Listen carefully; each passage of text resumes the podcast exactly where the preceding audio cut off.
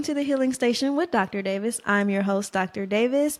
And as usual, I'm so excited about today's topic. We'll be talking about somatic therapy, and we have my girl Korisma in the building. And so I'm going to have her go ahead and introduce herself. Hello, everyone. My name is Korisma Grant. Um, I'm a licensed psychotherapist um, and owner of SafePointe Counseling um, based in Texas, but I'm also licensed in the state of Michigan. Um, so my practice um, focuses and specializes in helping people with, or specifically adults with anxiety, depression, and trauma. Awesome, awesome. Very important work, which of course I appreciate as a fellow therapist there.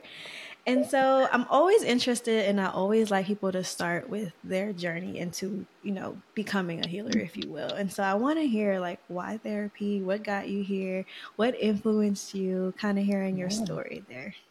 For sure, for sure. Um, well, my path was not linear at all. Um, so if I was to go back to when I was a little girl, I actually wanted to be a lawyer. Whoa, okay. so that's where I wanted to be when I was younger. And then as I got older, I thought I had interest in accounting and I wanted to be a forensic accountant. Um, so my undergrad degree is actually in business um, because I was planning to go that route. Um, but towards the end of my business degree or my undergrad, I realized that I actually didn't have an interest in that. Um, and I started to have more of an interest in people the way they think, why do they do the things that they do? Mm-hmm. But at that point, I was too far along in the degree to start. so That's like, real. so I come too far to come this far. like I'm gonna have to finish this. Ain't no going back. Exactly. That's hilarious. Exactly. So, um, after I finished undergrad, I um, was doing some work in my hometown and mm-hmm. I was also going to therapy at the time. Um, but in that point, I was also like, I know I'm interested in, you know, working with people and all of that, but I wasn't sure how interested I was. So I decided to go abroad. So I lived mm-hmm. abroad mm-hmm. for a couple of years and taught English as a second language to children. Um, and mm. while I was there, that solidified my interest in working with people um, and getting to learn more about them, how to help them. Um, and one of the reasons for that is I, my first, so I worked in China and South Korea. So in China, oh. I had a specific class and I had this little boy that we had a hard time to each other when we started working, when I started teaching his class. And so, mind you, he was like four or, or five years old. And mm. so, my assistant teacher, um, who spoke Chinese, um, she started to give me a little backstory about his family dynamics and what was going on at mm-hmm. home for him. Um, and I don't know what about that story, it started to shift how I understood him and how to work with him. Um, and we became like best buddies. He became like my little assistant. Like that's so sweet. and so at that point, I also realized like I had more of an interest in learning more about people and helping them versus teaching them something like or teach just teaching them like a curriculum yeah. or anything like that so um, on top of that you know i've always gotten feedback from my friends about how they experience talking to me and mm-hmm. being around me that also had me feeling like huh maybe i have just like this organic inkling or this organic way of being a therapist that i didn't even realize so at that point, while I was abroad, I applied to grad school, got in, got my degree, got licensed, and here I am now. That's amazing. I always like hearing people's origin story. Normally, it's not linear. People like to take detours and all these type of things, and so it's always Thank interesting you. what you thought you were going to be when you grow up, based on what you actually became. So, what an awesome story and some amazing experiences that you had. So, Thank you. Really cool. So I know I mm. look at you as a somatic therapy expert, and so I definitely am excited to get into the topic of somatic therapy. So, before we get into that, like, what really drew you to wanting to get more certifications and just more training in somatic therapy in itself? Right. Yeah, good question. So, a few years ago, there was a personal experience that I was having in my life, and there was a specific event where I noticed that when things got really heightened, my hands mm. started to shake. Like I was like nervous, mm. kind of shaking. Um, and so as my hand started to shake, I was like, I suddenly had this a flood of memories from a very long time ago, like maybe over 20 years ago, that wow. I had forgotten all of my life. And I was like, wow. what is that? Um, before this, my supervisor at the time, excuse me, she um she had just started getting into somatic work. So she told me a little bit about it but like and I, I, you know i was like okay that's valuable and meaningful things. But when that memory came up when my hands started to shake i was like oh i think there's more to this than what i thought. Hmm. um, so that is what piqued my interest for sure like my own personal experience of how the body actually reminded me of something that was very much suppressed and forgotten for decades Man, I mm-hmm. love that. I feel like a lot of times I don't necessarily think that you have to go through exactly what a client goes through or somebody to walk them through it. But a lot of times the work that we get passionate about is something that we've walked through either personally or been very close to. And so just hearing that, I'm like, okay, that's close to the heart. So it makes sense where that mm-hmm. passion comes from. So wanting, because I know I know what that means. I know you know what that means, but our listeners mm-hmm. might not. So, what is somatic therapy? Like this term that's yeah. been thrown around, somatic healing, mm-hmm. and all of this. Like, how would you define um, somatic therapy and healing? Yeah, for sure. Um, so, I look at somatic therapy like that term as an umbrella term for body based or body oriented approaches and mm-hmm. treatment, right? And so, um, my training is specifically in somatic experiencing. So that's like a category underneath somatic therapy. Mm. Um, and so, um, what I look at is how the full system of the body influences the brain. Right. And so, somatic experiencing in particular, it supports emotion regulation, mm-hmm. it supports crisis stabilization, it supports helping people live in the here and now versus living in flashback and or memories um, mm-hmm. because they actually don't even realize they're doing it although they are living it yeah. Um, and it also helps renegotiate trauma. And so when I say renegotiate trauma, what I mean is it gives a different or less traumatic ending to a traumatic event. Mm. Um, if I were to explain that even more, I would basically wrap that up as um, your autonomic nervous system gets mm-hmm. an opportunity and chance to do what it needed to do instead of being inhibited. So it gets to do what it needed to do versus what, um, but it couldn't do in order in to moment, survive. Yeah. Mm-hmm. That's so good. And so, could you give like a practical example um, when it comes to rewriting that story? Like, what does that, what has that looked like with the client before? What does that look yeah, like? For sure, for sure. Um, so, an example is say, for example, someone needed an opportunity like to push someone or something away, or they needed mm-hmm. to say mm-hmm. stop right? Yeah. But their their survival responses didn't allow them to do that, right? So in a session, we may look at the hands and the body. They are they're always speaking. We just don't necessarily notice them, or we ignore them. We override yeah. them. We don't listen to them. So if I'm noticing something in the body as someone is telling the story, and I see something with the hands come up, or for example, I might ask them to pause. And what if we just stop there, stay there for a moment with these hands and notice what these hands want to do? Right? And mm-hmm. so if these hands want to move, right, we give opportunity for them to slowly push forward, right? Because if the action was I needed to push and I couldn't, we're now giving an opportunity to push now, right? So it can complete. So your nervous system doesn't get stuck in I can't move, I can't push anymore. I actually can complete this. It's okay now. That thing has passed. Mm-hmm. I can now be here in the present where I do have more options than I did in the past. Does Absolutely. that make sense? That makes a lot of sense. And okay. I, I, love the way that you said that because I'm like, oh, that's such powerful work. So I'm like, let's get a mm-hmm. practical example. what does that look like? so that's awesome. And as you talk about um, the uh, the nervous system in that way and how someone may not have been able to because of that survival response be able to mm-hmm. complete whatever action they desire in hindsight or even what they would have wanted to do in that moment yeah. uh, it makes me think of that fight or flight response so mm-hmm. i wanted to hear more about that fight flight freeze fawn response and that survival if you could talk more about that absolutely absolutely um, to talk about that, would it be okay if I also talk a little bit more about the autonomic nervous system? Absolutely, well? please. Okay. so I'm going to abbreviate that. When I say ANS, I am talking about the autonomic nervous system.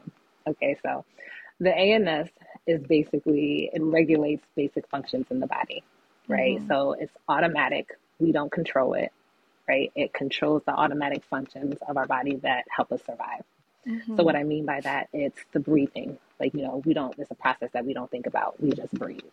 It's the heart rate. We don't think about our heart beating, it just beats. It's digestion and, you know, things like that, those involuntary processes. So the autonomic nervous system helps and fun- control those things, right? So the autonomic the autonomic nervous system has two branches as well. um, there's the parasympathetic branch and the sympathetic branch. Okay, so the parasympathetic branch is basically like putting a brake on the nervous system. It helps us rest, it helps us unwind, it helps us reorganize after some sort of activation or some sort of stress or threat, right? And it does that by slowing and deepening our breath, for example. It does that by aiding us in digestion. Um, it, it, it helps by you know lowering our heart rate and mm-hmm. things like that. So that's your parasympathetic branch, and then you have your sympathetic branch. That branch is more like the gas pedal of the nervous system. So it's getting the whole body ready for some kind of action or some type of way to uh, survive something that's threatening or dangerous, right? Mm-hmm. And so you can actually see the um, sympathetic branch active when you're excited, when you're terrified, um, when you're engaged in physical activity, mm-hmm. right? Because, and how that looks is your heart is racing faster. Um, uh, blood shifts from your digestive system to your muscles so you can move faster. Your eyes might dilate, right, to improve your vision, your line of sight. It may also help with focusing your eyes, like so for that hypervigilance that's getting ready. Your muscles might tension because tense up because they're all trying to prepare you to fight, flight, or even um, do something fun and exciting, exercise, you know, anything mm-hmm. like that right? Yeah. So they, and essentially the parasympathetic branch and the sympathetic branch, they do the opposite things. Mm-hmm. All right. So how this is related to your fight, flight, freeze, fawn, um, and even tonic mo- immobility is when there is threat or there is danger, you can move to your act, your um, sympathetic branch. All right. So that branch is more of the fight or flight. Like that's your body getting ready either to like attack somebody, mm-hmm. comfort them, angry outbursts, whatever that looks like. it can look like your flight, so you're getting ready to flee. You're gonna walk mm-hmm. away, you're gonna run away, you're gonna get out of here. Yeah. Right. Um, even freeze, while it's that one is more of your limbic system, like that emotion center of your brain, screaming, "Don't move, or you'll die." Mm. Right. So it's like there's this pause, but internally, there's still a hypervigilance. Your heart still can be racing. You still can, a lot of activity can be happening, although in, your yeah. body is still, right? Um, so then we have fawn on the other hand. And so that is more of a, like a people pleasing, like mm-hmm. to please and appease, to avoid conflict. And then flop or uh, tonic immobility, that is literally like your limbs and your muscles go limp. Some people mm. actually faint, yeah. can't move. Um, or they may pretend that way because the nervous system believes it is safer to do this. My predator, the perpetrator, will leave me alone if they think I'm dead or if I'm Basically, done yeah. than if I move right now. Right? It also conserves energy. So when the predator does leave or the um, perpetrator does leave, you can get out of there as soon as possible. Right. And so, what can happen when you have traumatic events, your autonomic nervous system can get stuck in one of these survival responses. Mm-hmm. Right. And so, when you get stuck there, you start living your life in a way that doesn't match with present day events. So, you're either fighting people when actually you don't need to fight them anymore. Yeah. Or you're running away from people when you don't need to run away from them anymore, or certain people that you don't need to run away from. Yeah. Right. You're freezing when you don't need to, etc.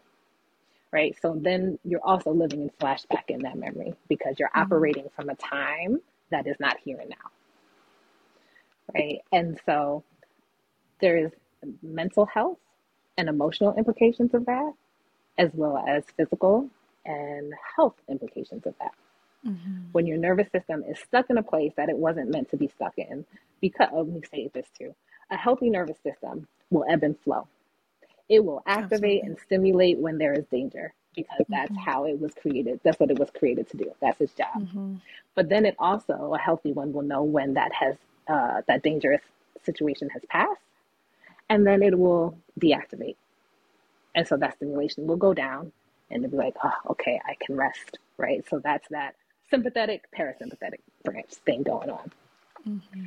Um, however, an unhealthy nervous system or a stuck nervous system doesn't realize the, the scary thing or the terrifying thing has passed. So you get stuck in sympathetic, right? So that fight or flight, maybe freeze, or you get stuck in more of that fawn or um, flop, you know, the emo- the tonic immobility, mm-hmm. right? And so your nervous system is working really hard in both of those states to help you have a sense of safety. Yeah. So when that happens, there are physical implications like headaches, digestive issues, sleep issues, um, blood pressure, high blood pressure, etc. Mm-hmm. And then mental health wise and emotionally, you can see anxiety, depression, relationship issues, um, difficulty getting through daily tasks and things like that. Right. And so when you get stuck in these things, there are long term health and mental health implications that aren't good for us anyway. Mm-hmm. So that is one of the reasons that working with the body to complete these incomplete strategies helps to reset the nervous system so it can get back to a more um, organic, healthy um, rhythm and flow of operating. It knows when it needs to activate and it can tell when it doesn't. And then it just goes on and on and so forth. no, that's so good. And that's not something that a lot of people always think about, where mm. it's like you, and this is something that comes up a lot when I'm working with clients. It's like they really think that's their personality. Like mm. they really feel mm. like the yeah. trauma response is like I'm just like that. Like I just and they just want to be mm. fighting yeah. and all. And it's like no, your, your nervous mm-hmm. system is stuck. Your ANS is stuck. That's what's happening. Um, so let's go find that point where it got stuck and help it to get unstuck so that it's ebbing and flowing as you said. Um, so I love that. And so it makes me wonder, of course, I'm curious about intervention and interventions yeah. that you do Right. Anything that you think in particular that you're like, this is my favorite, or whatever, however you want to yeah. share. But yeah. around uh fawn, because the fawn response it probably is one of my favorite ones in the sense that, you know, the yeah. people pleasing, because a lot of people don't think of it as a trauma response.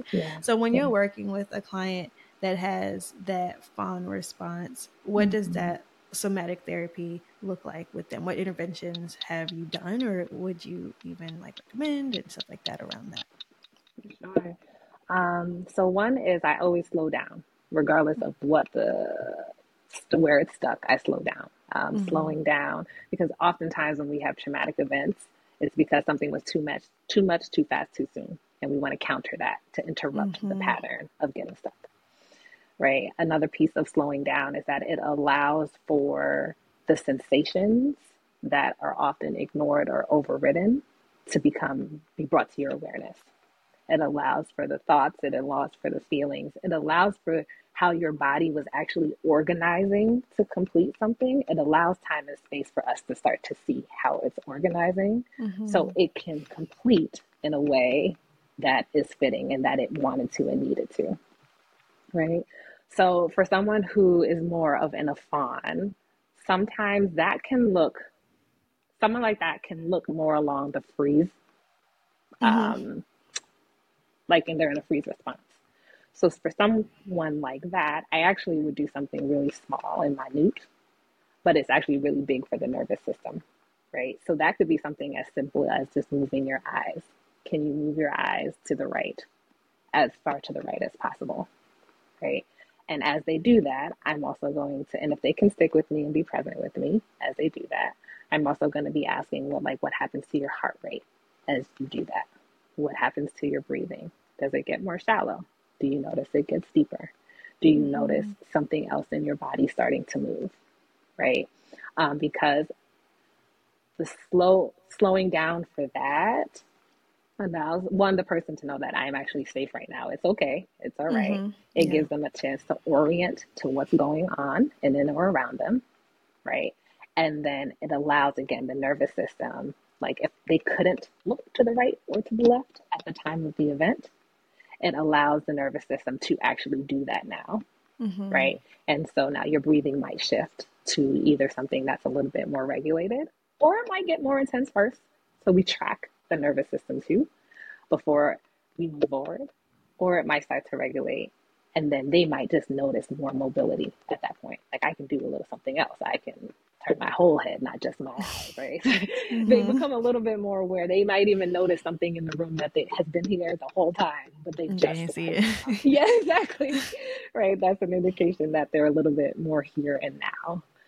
Um, so that is an example of something that I would do with someone that's a little bit more fawn, um, mm-hmm. as well as see if there are any thoughts or beliefs or feelings that come up as their eyes are in this one direction or another. Really um, because usually when we're in one of these branches of our nervous system, there is a whole story that's going on, right? Mm-hmm. There's a mm-hmm. belief about ourselves, about people around us. Mm-hmm. There are feelings like I'm terrified, and I can't say I'm terrified. I can't do anything. Like you know what I mean? Yeah. Um, and so we get to now name those things, right? And give them their appropriate place. Let them complete, and then differentiate between, hey, but here and now in 2024, this isn't that. Right? This is something else. I'm an adult now. I was a kid then. I actually can move. I actually, you know what I mean? Things like that. Mm-hmm. Um, and some, it's, it's, it's, very interesting to see how organically even people's beliefs about themselves, like they'll just say things that reflect truth or more truth than they did when they were stuck in their freeze or response. So it's not even like I have to tell them like, oh no, blah, blah, blah. They just, it just comes out and I'm like, yes, you got it. Look, there you go. yeah. There you go. exactly exactly. Um, so that can be an example of um, working with fawn. No, that's really good. Thank you. I wanted to get practical. I'm like, okay, let me pick one of these and go and give an example there.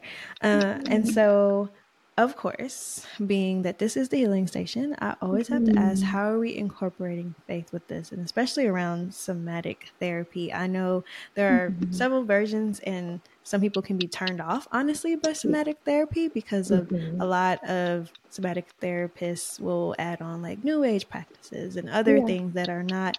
Um, Christian based or uh, yeah. faith based in that way. And so I want to I know you are a Christian and you are a mm-hmm. believer. And so, as you do this work, I know you bring your faith into all that you do. And so, I'm wondering, mm-hmm. as doing this work in somatic therapy, how have you been able to bring those two together and what does that look like in your work? Yeah, for sure. Um, so, one thing for me is that I think is important. Like, I as much as I possibly can. I like to start my session before I even jump on the call or meet with a person, like in prayer, just asking the Lord to just have His way in the mm-hmm. session, um, and do what I can't do, which is everything. So, Basically. yes, I ask Him to help me see what I can't see with my natural eyes. Um, and that he just guides and controls the session.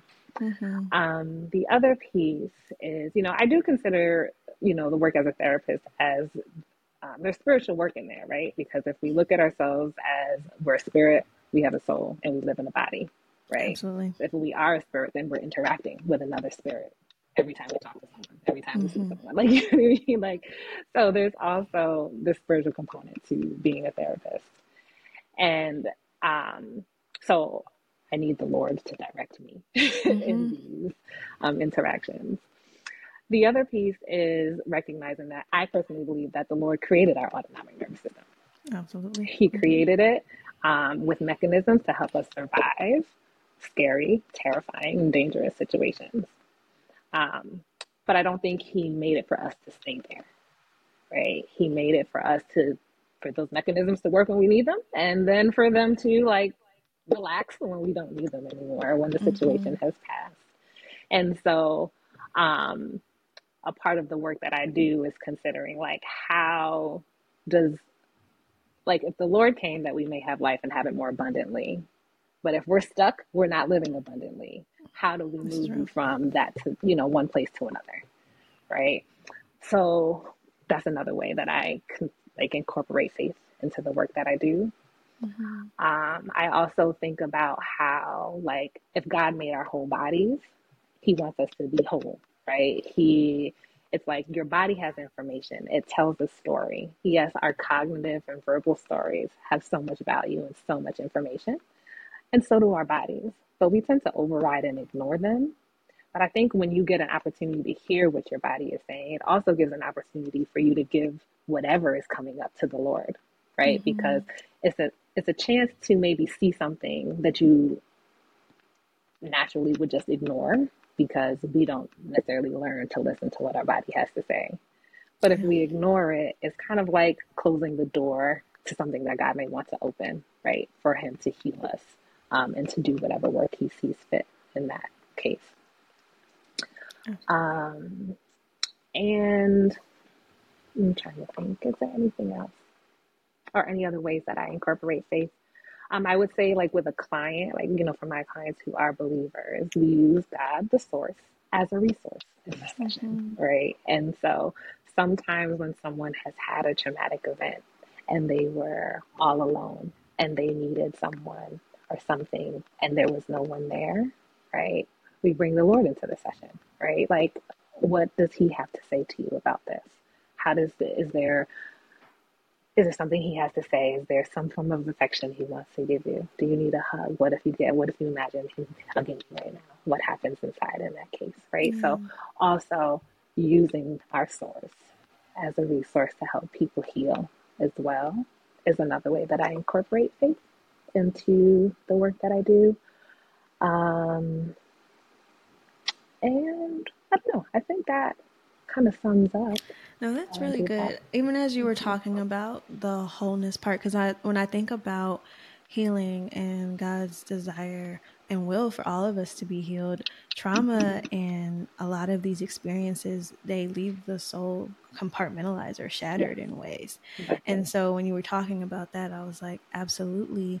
Mm-hmm. And I and when we approach, we know that the trauma causes us to be fragmented. And mm-hmm. as those who are doing, helping with the process of healing, mm-hmm. we have to see it as like helping the person become whole and also look at the whole person. So that's yeah. why it's important for us mm-hmm. to do the mind, body, and the spirit work because, right. like you said, some people may not agree, but we are spiritual beings nonetheless. Mm-hmm. Um, and this spirit does continue even when our body does is mm-hmm returns to the dust. So that uh, I love that you said that. And so as you were thinking, I was like, that is that's a requirement in the healing is is going through to become whole, basically, and to take those shattered pieces and bring it back into whole. So exactly. I appreciate exactly. you for saying that.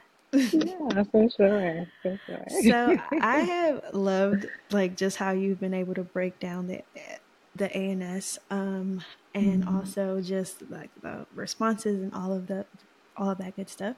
And mm-hmm. I'm hoping as the listeners listen, they're like, oh, I want to learn more. Um, and of course, could always hit you up if they're looking for some somatic therapy.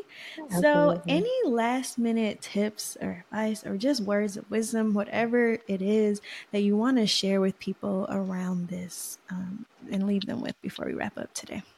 Yeah, for sure. Um, one of the biggest thing is listen to your body. Um, mm-hmm. And what I mm-hmm. mean by that, I'm going to clarify what I mean by that because sometimes our body can be impulsive, and so that doesn't necessarily mean just do whatever your body says do. That's real. okay, hold on. Wait, hold on. Some some of y'all don't take that too literal. we might have a problem. We might have a problem. yes. So, what I mean by listen is learning to hear the story of your nervous system. You might not act on the impulse, you might not do everything that it says to do, but you at least know that, hey, it's trying to get my attention and there's some information here for me that mm-hmm. could be mm-hmm. helpful. This could be helpful in my healing. This could be helpful in my day to day interactions with my family or friends. You know, um, this could be helpful because the Lord might be revealing something to me about myself that He wants to work in and through and about. So, like, learning to hear that just your verbal and your thoughts are all great, and so is your body's story, mm. right? So, not just overriding it um, when you know your heart is racing, but you're like, no, I'm fine, but you're freaking out inside. Like, what if you were to be like, well, actually, my body is saying that I'm a little bit scared right now, mm-hmm. right? Because then that could move you to reaching out to someone that may be supportive. It could move you to some sort of self regulation technique. It could move you to the Lord, right? For Him to now help you with your fear, right? Mm-hmm. And so then you're actually addressing the underlying issue and not ignoring it and running past it. Mm-hmm. And then the same things will keep coming up and up again. So I would say definitely learn just to hear the nervous system, right? Your body is not trying to hurt you. it was it was created to help you. Um, it's a part of you, right? That's a part of what what makes you whole. It has value.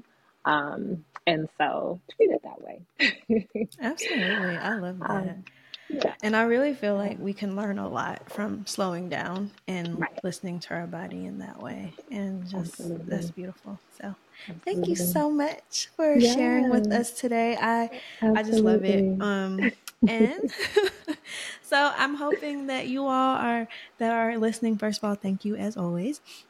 And I'm hoping that today's conversation really helps to just spark more interest in on your healing journey and just really helping you through.